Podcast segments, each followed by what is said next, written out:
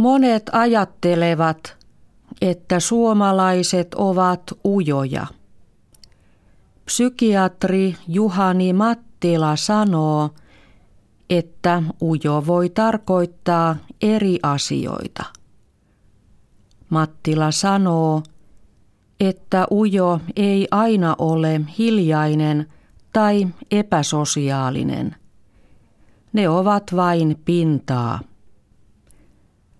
On tärkeämpää miettiä, mitä ujo ihminen tuntee. Hiljainen haluaa esimerkiksi, että muut ihmiset ottavat hänet huomioon. Ujo ihminen tuntee helposti sen, kuinka toiset ihmiset reagoivat. Nämä reaktiot vaikuttavat ujoon ihmiseen. Nykyaika arvostaa aktiivista toimintaa. Normaali ihminen on kuitenkin aina vähän herkkä ja epävarma. Silti se on monien mielestä huono asia. Psykiatri Juhani Mattila sanoo, että kukaan ujo ihminen ei ole joka paikassa ujo. Ujo osaa olla myös rohkea. Mattila sanoo, että ujo ihminen on sosiaalinen – Ujo osaa ajatella paljon muita ihmisiä.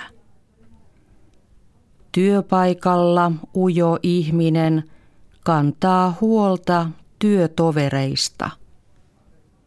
Joskus ujo voi kantaa huolta liian paljon. Monet lasten vanhemmat ajattelevat, että ujo ei pärjää elämässä. Vanhemmat toivovat, että ujous vähenee. Psykiatri kuitenkin sanoo, että jännitys kuuluu normaaliin elämään.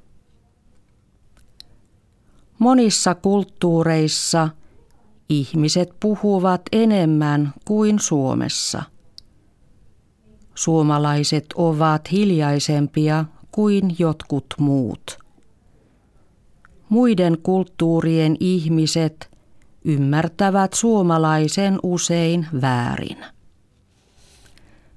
Dosentti Michael Berry on tutkinut suomalaista puhekulttuuria ja hiljaisuutta.